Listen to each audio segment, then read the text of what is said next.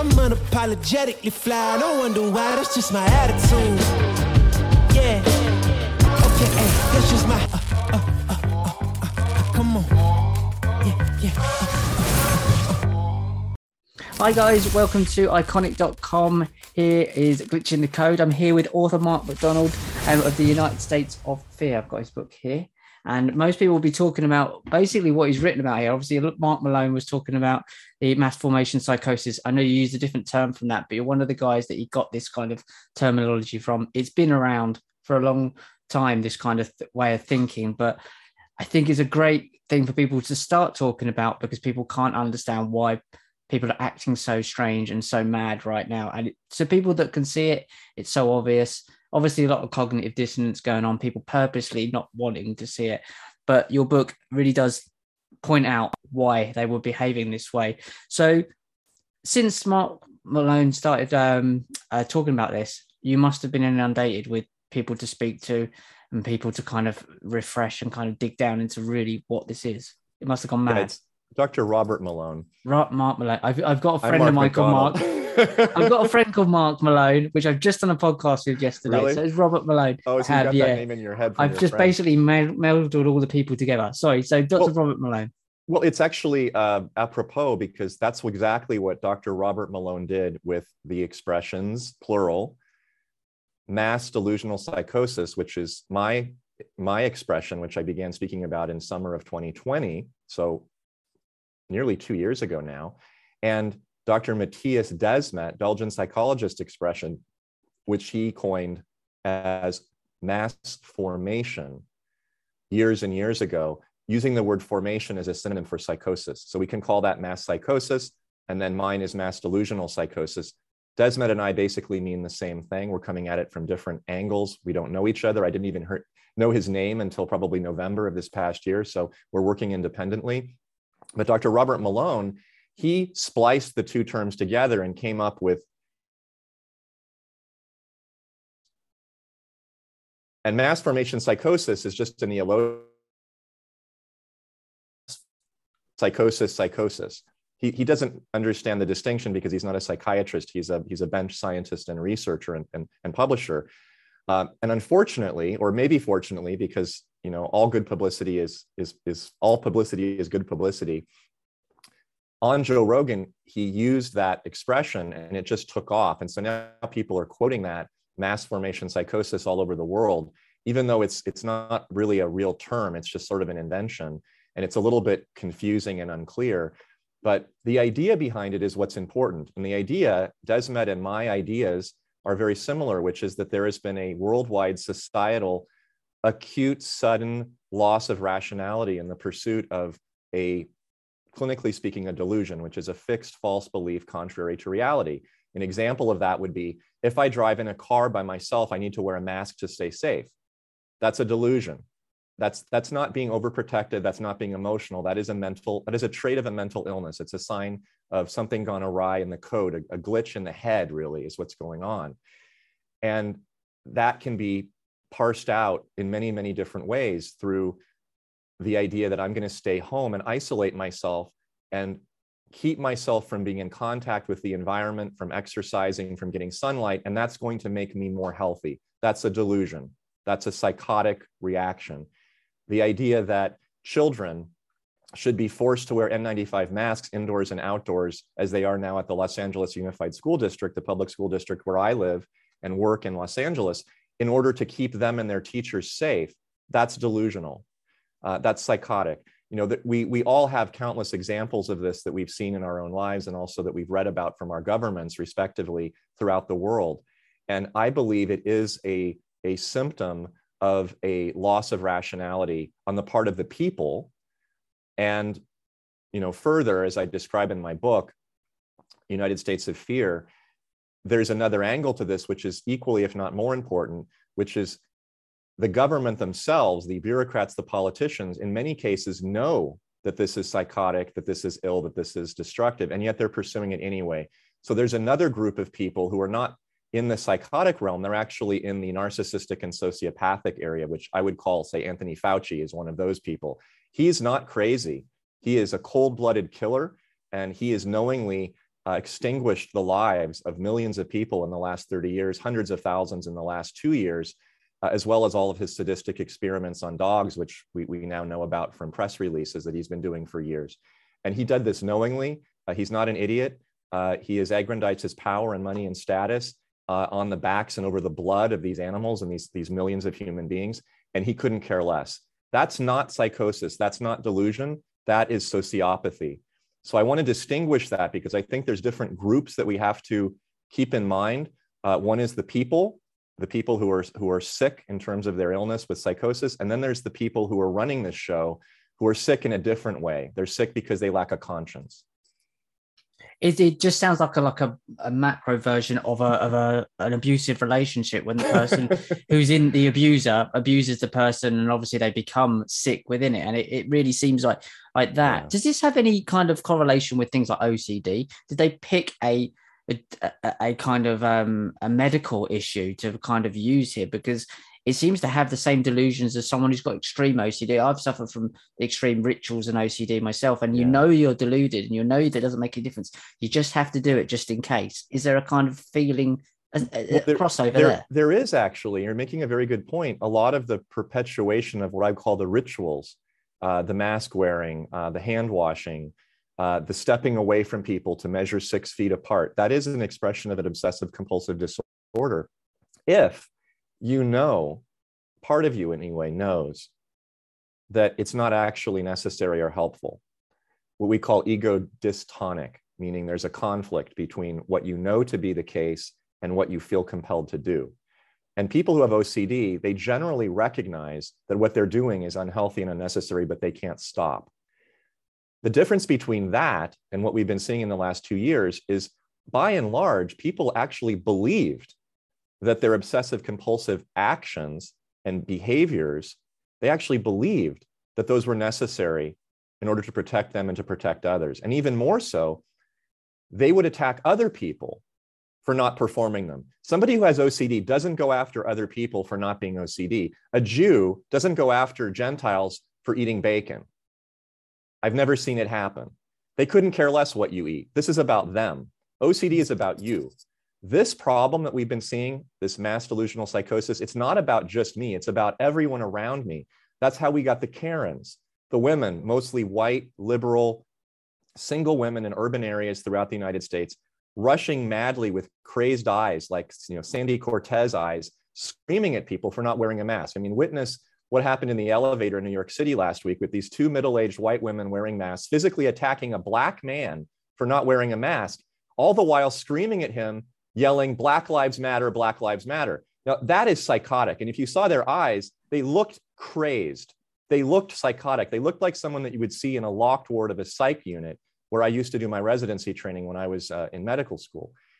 That is insanity. And that is very, very different from the obsessive compulsive disorder, even on a, a massive scale, certainly not on the mild scale that you, you know, personally have experienced in your own life. What's fascinating about that is because in the UK, they've just in the NHS, they've just dropped the mandates, which we, we thought they would do. But what they've actually done is they've passed the buck down the line from the government to the local kind of, I suppose you call them authorities. Uh, um, mm. But they're still going to probably implement them. Is there an element of we're going to implement this because we've we've done all these things and we can't face the fact that we were wrong? Is there a doubling down? And that in itself is not a psychosis. They know they're doing wrong but they they can't let it go to, to look at themselves and what the behavior that they've actually portrayed for the last um, um two years they're going to have to look at the fact that they've actually gone along with these quite horrific things and done them to members of their own staff. Is there a psychotic break there? A ball uh, do you know what's going on there? And how clever is it for the government to go we're going to no longer mandate it but we know you guys are going to just go along with it almost like we've trained you into this way of thinking for two years and off you go. You may be giving them a little bit too much credit but let's start from there and, and, and work to the less credit position um, you're giving them the credit that they just simply psychologically emotionally can't face the fact that they've been abusing the people for the last two years and so they want to pass the buck uh, in the same way that, say, a mother uh, is not able to admit that she's been abusing her child by forcing him to wear a mask to go to school for two years. She has been. Uh, and I'm not saying that as a judgment, I'm saying that as a statement of fact. Uh, any parent that has been forcing their children to wear masks to go to school uh, for long periods of time. I'm not talking about to go grab something in the store because you need food to feed your family. I'm talking about really honestly going along with the program that your kid is wearing a mask eight hours a day. You have been abusing your child and you need to own up to it. Uh, my new book that I'm writing now, which is going to be tentatively titled Freedom from Fear, not United States of Fear, but Freedom from Fear, a 12 step program to a individual and national recovery modeled after the AA Alcoholics Anonymous 12 step program and Jordan B. Peterson's 12 Rules for Life is, is organized over the, the, I wouldn't even call it a metaphor. I think it's an actuality that fear has become an addiction. And we need to treat this process now as an addiction. So just as an addict doesn't want to admit that he's an addict, much less that he's harmed himself and others, as we all know who have been in AA or know people who have been through AA or other 12 step programs, one of the critical steps beyond acknowledging that you're an addict is acknowledging the wrongs that you've caused others and asking for forgiveness and trying to right those wrongs to make up for that. If you can't do that, if you refuse to do that, you cannot be sober or abstinent. You can't be in recovery and still be refusing to acknowledge the harm. So if you want to give some credit to the government, maybe they don't deserve it, if they're addicts, they're fear addicts, they cannot give this up. They cannot give up the um, addiction to making people scared. And maybe they have admitted that they've done it. They admitted that they're addicted and they made people addicted, but they haven't been able to admit that they've harmed people. So they're, they're not able to follow those steps. Now, if we take away that credit and we assume that they knew all along what they were doing, not that it was a mistake that they later found out about, and I think that's quite possible, then we're looking at more of a fascistic takeover of the republic in the US or the, uh, the, the, nation of Great Britain. And uh, certainly Australia, certainly Western Europe, uh, Canada's already lost, New Zealand is lost. And what I mean by that is the cultural war in the United States and, and throughout most of Western Europe has really been one of um, a war uh, with communism, with a, a government takeover of uh, our lives on a cultural and economic level. And I still believe it's ongoing, certainly in the United States, and I believe in other, certainly um, other Anglophone countries. But what I noticed uh, just recently in the last couple of years, which I did not expect, is that there's been a superseding layer of fascism that's, that's uh, layered on top of the communism. and what I mean by that is that the government now, just to focus on the US for a moment, has not nationalized industry. They haven't taken over Amazon, for example and said, we're going to own Amazon, we're going to employ you, we're going to determine your wages as, as Amazon employees. Um, but what they have done is they've issued regulations, mandates, and, and semi laws that are unconstitutional and probably illegal to block competition from other businesses, especially small businesses that are family owned, that have been around for generations in many cases, so that Amazon can then succeed to monopolize the entire business community and industry in the United States without any competition. So they've tipped the scales, they've, they've cleared the road, they've changed the rules of the game so that one player, Amazon, will win all the spoils. Extrapolate that out to every industry in the United States, including media, including pharmacies, research, development, uh, medicine, large hospital chains versus small clinics. And now what you have is not a government that's control controlling all of the economy. It's a government that's working hand in glove with private industry to support one another. And of course, those politicians will get reelected when they get con- uh, campaign contributions from those businesses that they help support. And I suspect that, that this is really what's driving all of the corruption. It's not mistakes, it's not errors, it's not overreach. It's the knowledge of government that without going to the nationalizing communist path, they can maintain the sense of a democracy, republic, a capitalist system, but they're cheating the system, they're cheating the people by redirecting all of the capitalist gains into one small concentrated family of individuals who are becoming multi-billionaires at the expense of a true equality of distribution of proceeds across the population. I think that's more nefarious, and I think that that needs to be called out. Otherwise, uh, we will really, as a people, will lose our capacity to maintain our independence as productive citizens. And you can see that that's quite clear. Most of it's been run from the World Economic Forum. Um, it obviously, and off the back of that, behind that is the, the, the great transition from the Rockefellers that not many people talk about either. Mm-hmm. Um, but these people, if you look anywhere, you'll see a Pfizer executive somewhere in in one of these companies, and have either switched. We know people have gone from Google to Apple to to Facebook and they switch around. It's the same people. The young global leaders include Macron, they include Jacinda Ardern, include, include Blair was a part of it at one point. Even Leonardo mm-hmm. DiCaprio was part of it and pushing that sort of climate change agenda in, in films at the moment. This is a worldwide, almost cult. Would you say it has a cult like feel to it? Yes. I think cult is a very good word. Um, a cult is a group of people who acknowledge obeisance, devotion to a guru who does not really have their best interests at heart.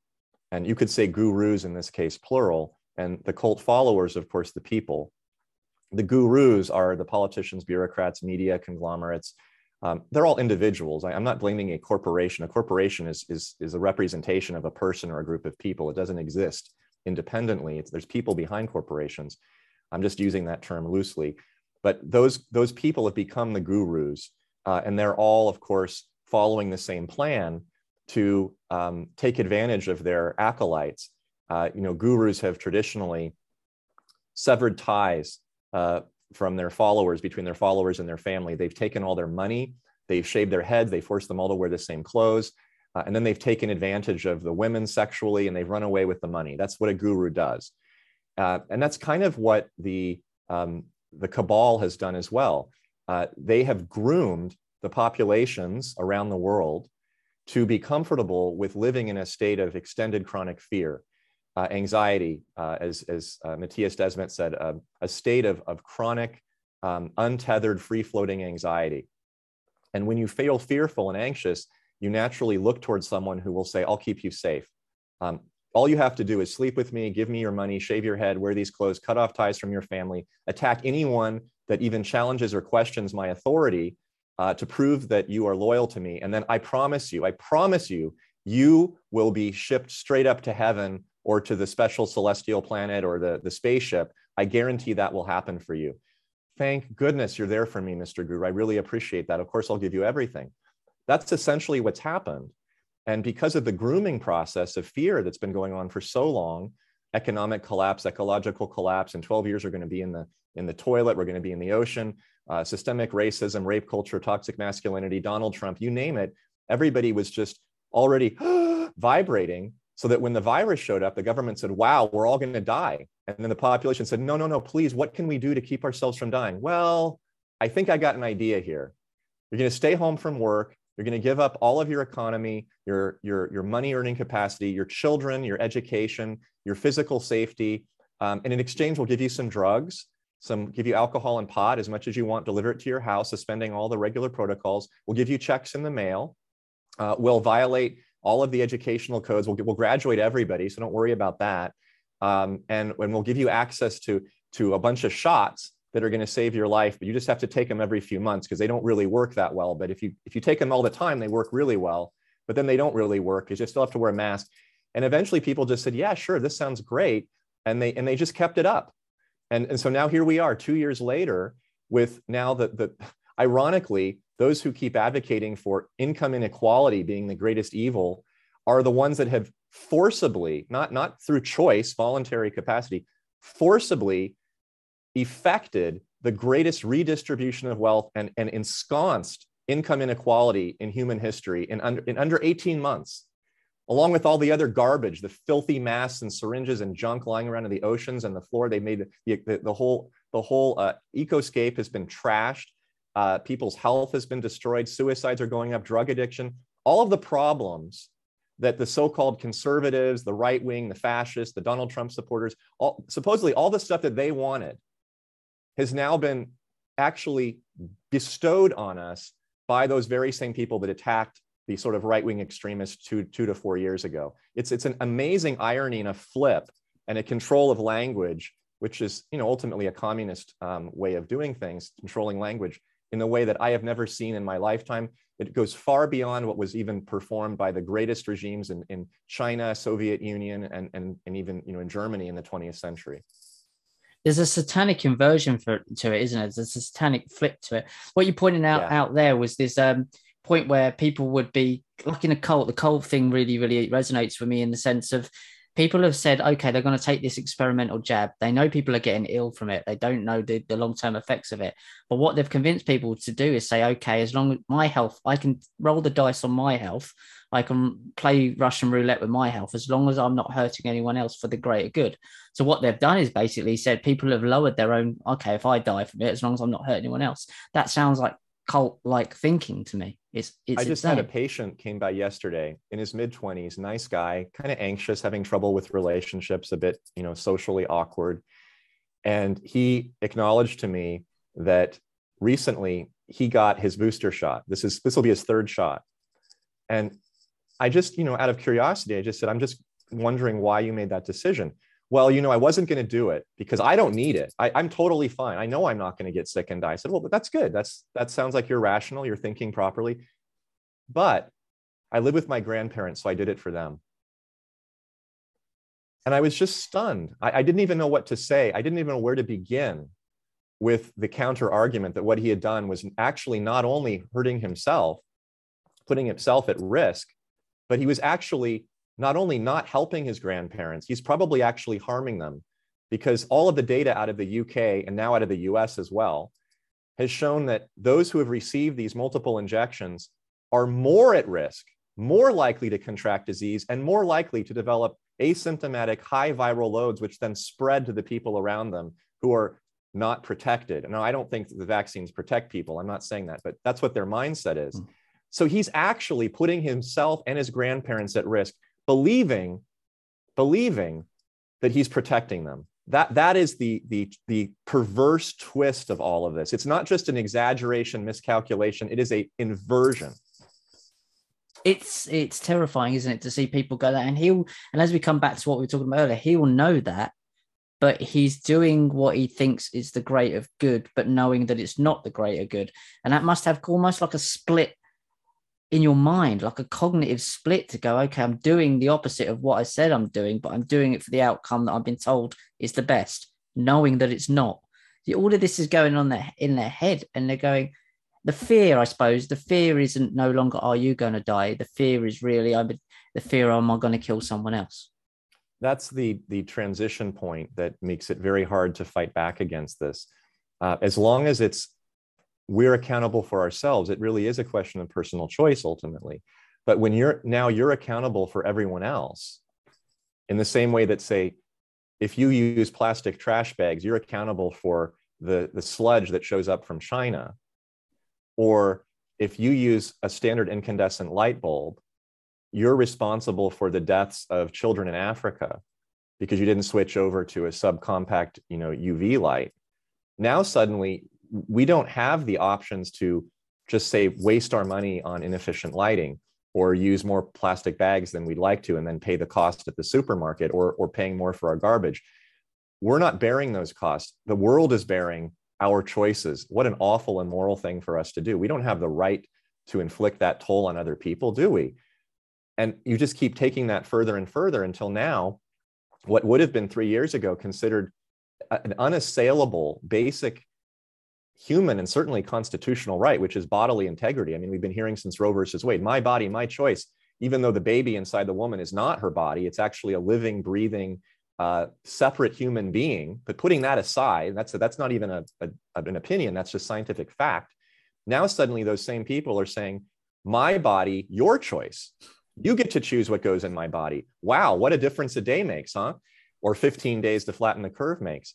So, this is creating a lot of cognitive dissonance. And, and to some degree, I'm actually heartened by this because what I've seen since January 1st here locally in LA and throughout the United States peripherally, because I talk to a lot of people in this, this, this area, is that those who are in that camp, who were in the camp of the mass delusional psychosis, fearful, compliant, follow the guru, give everything over on the altar of safety, and certainly saving the world because my life doesn't matter. You know, everyone else's lives do.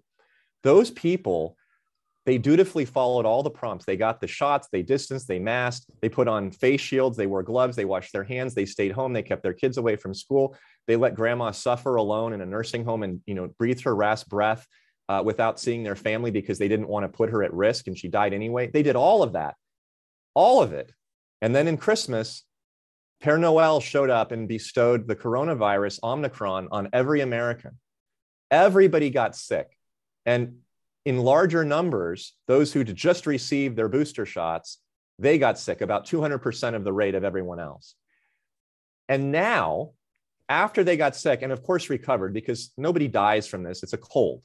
After they recovered, they're now being told by their employer, by their university, by their school principal that they can't go back to their place of work, study, location, whatever it is, without getting a second booster.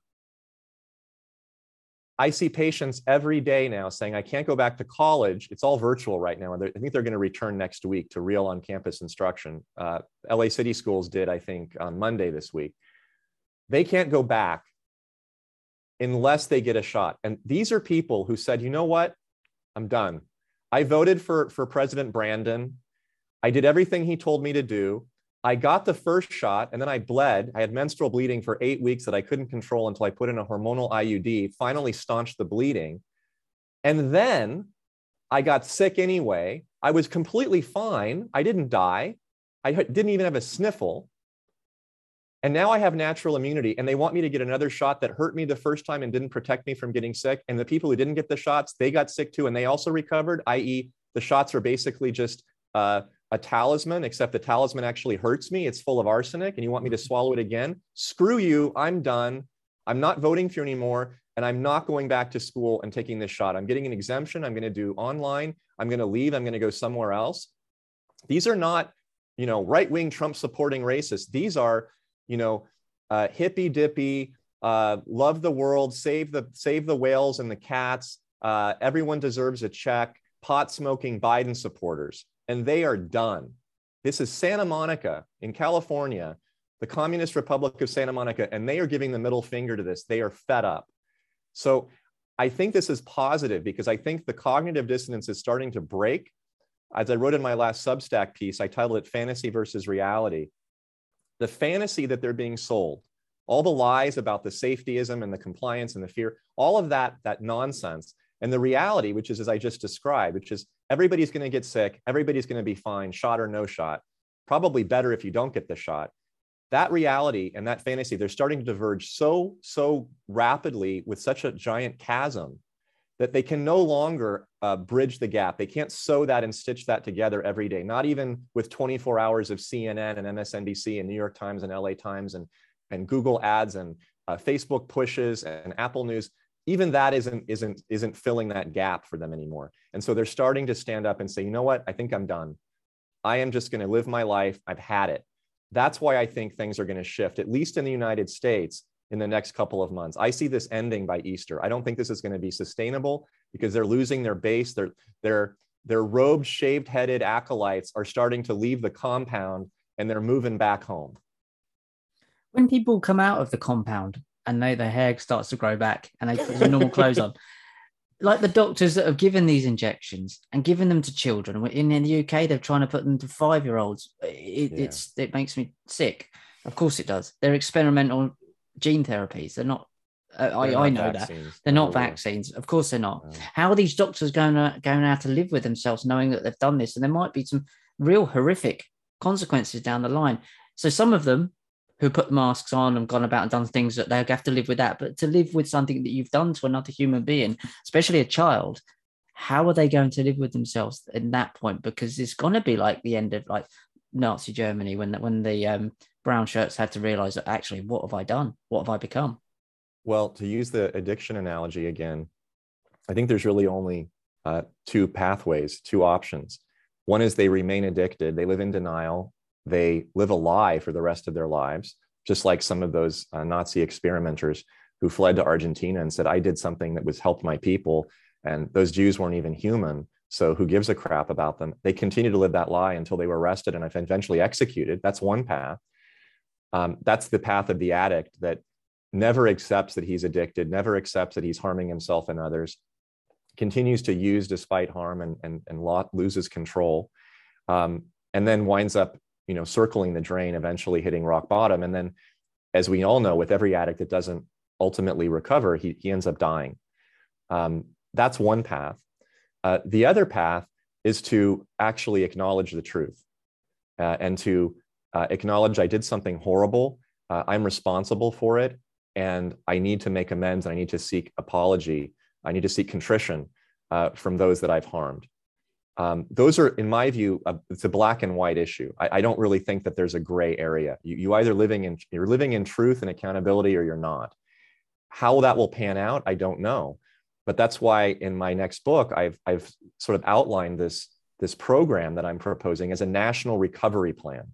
This is a recovery plan that is that is national in scope. I don't mean national like like it's coming from Washington. I mean national in scope and breadth. Should be international, really but it's built up of individuals. The nation is built up of individuals, and a national recovery has to be built from individual people, individual citizens, individual physicians, teachers, teachers who have abdicated their responsibility to care for children, to be the custodian of our children. Teachers are, in my view, one of the most decimated, morally decimated professions that we have now in the United States. I have very little confidence, faith, or respect for most teachers today. And, and I think rightfully so. And I feel the same way about physicians, the same way about therapists. I, I would say, rule of thumb, roughly speaking, about 80% of all physicians today are compromised in this country, in the United States. They have lost their moral authority, their ethical authority. Uh, they should no longer be allowed to practice medicine. Um, I would not give my body, the bodies of, of my, my loved ones, to them because I don't trust them anymore and it's not it's not for me to fix that. Uh, it's up to them to accept that they've done something wrong and to and to seek forgiveness and see if they can uh, over a long period of time uh, reestablish the trust that they've lost. And that is a big ask. And i understand that but i'm not going to to minimize it just for the sake of it being more palatable. We have lost a profession of teachers. We have lost a profession of of physicians uh, of of therapists um, not to mention, of course, the politicians and the media that, that have been corrupt for a very, very long time that nobody really cares about anyway, one way or another. This is very sad. It is a tragedy.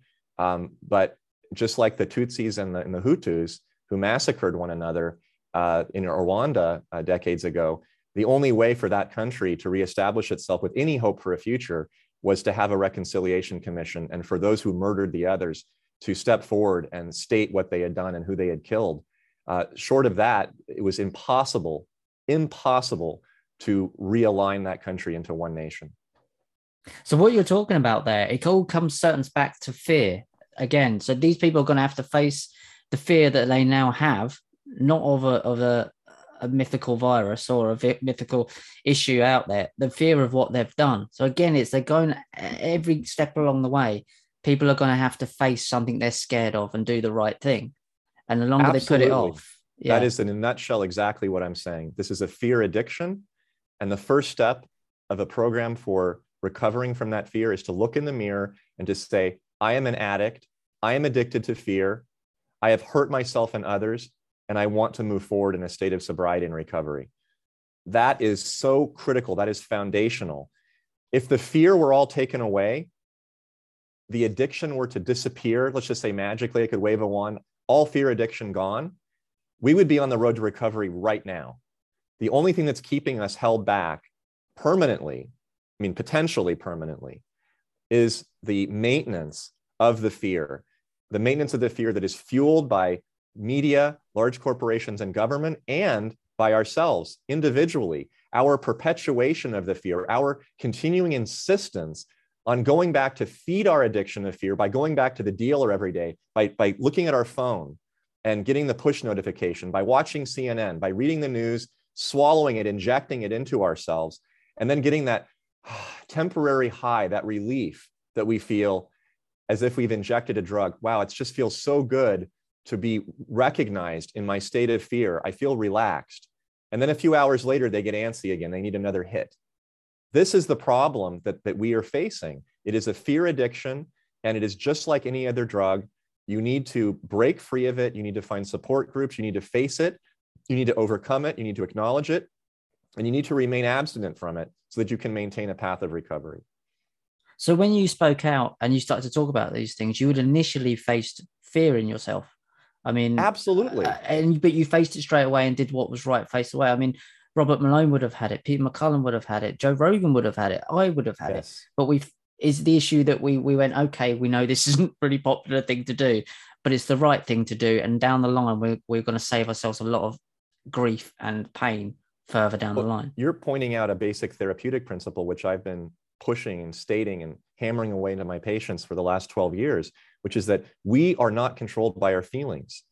Our feelings are transitory states. They're like waves of water sort of washing through us. We can be moved up and down and right and left by the feelings, but that shouldn't dictate where we swim, especially if it's going into a rocky shoal or being beached if we want to swim further out to sea, or the opposite. We are in charge of our actions. The moment that we allow our feelings to dictate our actions, we're done. We're sunk because you can't control what feeling comes through you. No longer, no more than you can control the wave of water that washes past you as you're floating in the ocean. The mistake that people have made recently, and I mean in the last 10, 15, 20 years, is that they have they have elevated the role of their feelings above the role of their own rational mind, their own value system, and their own capacity for action. The moment that you tear that down and you say, I couldn't care less how I feel right now, I'm going to do what I believe to be right and what I have the capacity to do. I'm going to act not because of my fear, I'm going to act in spite of my fear. The moment you do that, now you've taken back your independence. You've taken back your own capacity, your own agency. And now nobody can control you. Nobody can dictate what you do and where you go by inculcating more fear, by injecting you with more paranoia you could be shaking, your whole body could be shaking, but you'd still move forward because you know that's the direction you want to go. This is so important for people to understand. This is a, a simple but incredibly important intellectual idea that is uh, at the basis of, of, of change, of growth, of development, of, of, of moving forward and evolving as a human being. And you, you ignore it at your peril. We've got about 10 minutes. This is fascinating and incredibly powerful. So you mentioned values there. Do you think the problem might be or be possibly that people are getting their values from outside of themselves, from the mainstream media, from social media, from other people? They're not actually thinking about things, looking at all of the information and picking their own morals and their own values. Their values are being given to them. And that well, virtue signaling is an obvious um, form of that. Well, I've the first third of my book, United States of Fear, I outline the cultural antecedents that are fear driven, but also values driven regarding and explaining why and how people became so susceptible to becoming hyper emotional.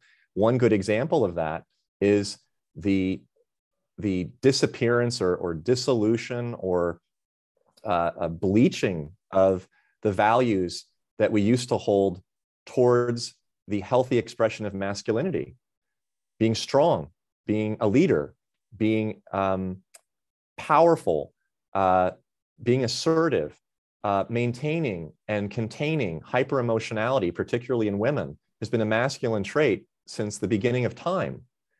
And yet, in the last 30, 20, 10, certainly last five, six years, we have been taught and told, I would say indoctrinated, because it is a form of indoctrination, that masculinity is toxic. Anything that is masculine is toxic. Therefore, the way to be a good man and a good citizen and a good um, partner to a woman is to strip every part, every aspect of masculinity from you and to merge yourself into a sort of neutered state where you don't express any masculinity whatsoever. That is a value. That has become a value. That is not um, um, something inherent. That is something that has been taught to us.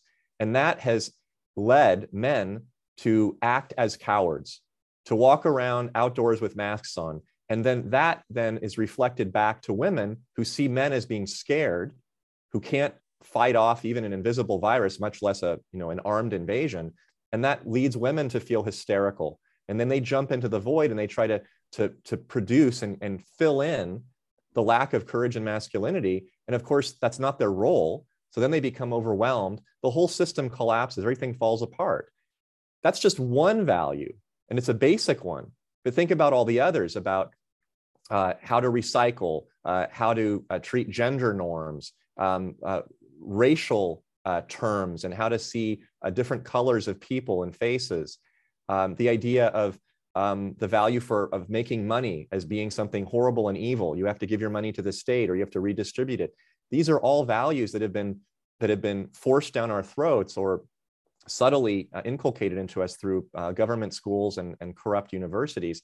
So now uh, people are, are, are not only hyper emotional because they don't understand that action is more important than feeling, they also have bad starting points in their head. They have a corrupt, I would call it a set of fantasy values that don't conform with reality, like the idea of communism. Communism is a fantasy, it's a sick one, uh, but it's a fantasy because it doesn't work, it never has. But if you believe that, if you value that, if you think communism and socialism are, are good things, if socialism is about being sociable, which is what young people in the US believe, it's about being sociable. That's a good thing.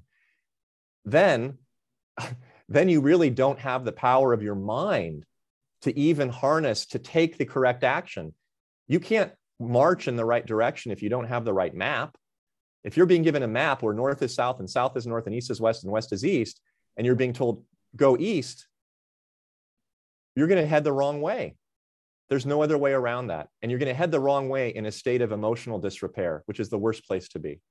It seems the last question. I mean, it seems like that they've basically created chaos in the human mind, and we all know yes. the the old axiom of order out of chaos. It's the order they're going to give us from the chaos they've created in our heads. The last kind of point I want to make, because I know you've got to go, is: Do you think self worth has been replaced with the with the term selfish, and people are getting them confused? There's no this selfish and self-preservation has been repackaged of being selfish. It's absurd to me. Well, I have this problem with a lot of my patients. I had one earlier today who said, you know, I, I, I can't ask girls out. I feel afraid of dating. I feel um, unsuccessful at work. Uh, I'm not producing as much as I'd like. Uh, and I haven't exercised for a week. I'm just on my phone all day long. And I said, why are you not doing anything? and it was a challenge and, and, and also a kind of inquisitive you know question why i don't understand you're young you're healthy you, you, you have a, a good family you have a nice job you're, you're, you're not ugly you're, you're in good shape used to be a track star in high school what, what's going on here and he said to me something that I, I thought was really important he said i really struggle with doing anything for myself he felt because he's been taught this that doing any of those things working, dating, exercising was an act of selfishness. It was something immoral. It was something unvirtuous. That, that being a martyr, being miserable, being depressed is somehow, in some way, helping society. It's a good thing. Now, he, he wouldn't have said it that way. I'm putting words to it, but that was that was technically kind of where, where it was, uh, you know, if, if you put it at an emotional level. And so I think that that kind of idea, he's like in his late 20s, he's a young guy that kind of idea of corruption of the of the the the the, the drive to to protect the self uh, not out of fear but to protect the self to conserve the self so that one can then be more powerful and more uh, full of agency uh, more independent so that one can then connect with others from a position of strength and clarity uh, and and and um, influence that notion has now been redefined as selfish, as corrupt, as vain, as narcissistic. Once you have that, that, that perversion of language and idea in somebody's head, there is really no end to how you can control those people and how you can guide them like sheep. It's, it's truly frightening. And that's where we are today. I remember uh, a couple that I knew, they said we've been together 40 plus years and um, I was like, Are you happy? I go, no, but we stuck at it. I was like, But you've been miserable for 40 years. What's the fucking point? It just maybe it didn't make any sense to me. You've just wasted 40 years. But they were just adamant that I, I've been able to put up with that much misery, aren't I good? It was just odd to me. I hear it in my practice. We're miserable. We hate each other. We're depressed. Uh, why are you still married? It's been 25 years. It's for the children. We don't want to get divorced till the children turn 18. And you think that children are happy living with two miserable parents? Are you kidding me? What have you been smoking? I know. I grew up so in that foolish. situation myself. so, guys, please head out and get um, Mark's book. This fantastic book, United States of Fear. It's a great read and it's a quick read. I've been reading it on the way to Derby when I've been doing my other work. So, also, Mark, before you go, tell us about your new book and where people can find you and contact and get in contact with you. Sure. So, I'm writing it right now. I hope to have it out by Easter. It's going to be um, freedom from fear moving forward, an individual and national 12 step program to recovery from the fear addiction. Uh, it will also be available on Amazon. Uh, and what I'm doing right now to help consolidate information about what I, what I write is uh, I created a website called Dissident MD. And on Dissident MD, you can uh, click on a link to purchase my current book, which is United States of Fear, as well as look at my posts on Facebook or Twitter. And then you can also click there to go to my Substack account where I write uh, a short essay on a, a, a, burning issue that I think is important in the intersection of, um, of psychology, psychiatry, politics, and, and healthcare uh, every, every morning on Thursday. Uh, and that's also called Dissident MD, the Substack account, but you can click through it from the website. The only other site that I would recommend people go to, uh, if you want to see things about like videos, podcasts, uh, interviews I've done, um, is my uh, podcasting site where I work with Dr. Jeff Barke, who's a family practice physician. We interview people and guests from around the world, Australia, uh, Great Britain, uh, Canada, uh, all kinds of people about this, this burning topic of the day of uh, fear and the pandemic. And it's called Informed Dissent, the intersection of healthcare and politics. And Informed Dissent is available on all podcasting sites, but our website has all the you know, nice clips and interviews of, of, of our speeches. And that's called informeddissentmedia.com. So I advise everyone and, and, urge everyone to, to go to Informed Dissent or Informed, I'm sorry, Dissident MD, my, my literary website, or informeddissentmedia.com. Okay, guys, I will put all those links below, and we'd love to get you on the Right Now show, our main flagship show in the studio. And once you've been on that one, which is a 15 minute interview, I do another show in the big in the big studio in Derby, and I'd love to do another hour long interview in there. Or it goes out to a, quite a really big audience. But thank you so much for your time. I know you're busy. It's been a, an absolute pleasure to talk to you, and I really appreciate your time. And I'll put all the links below. Guys, please take care. Goodbye. I'm unapologetically fly. No wonder why. That's just my attitude. Hey, that's just my.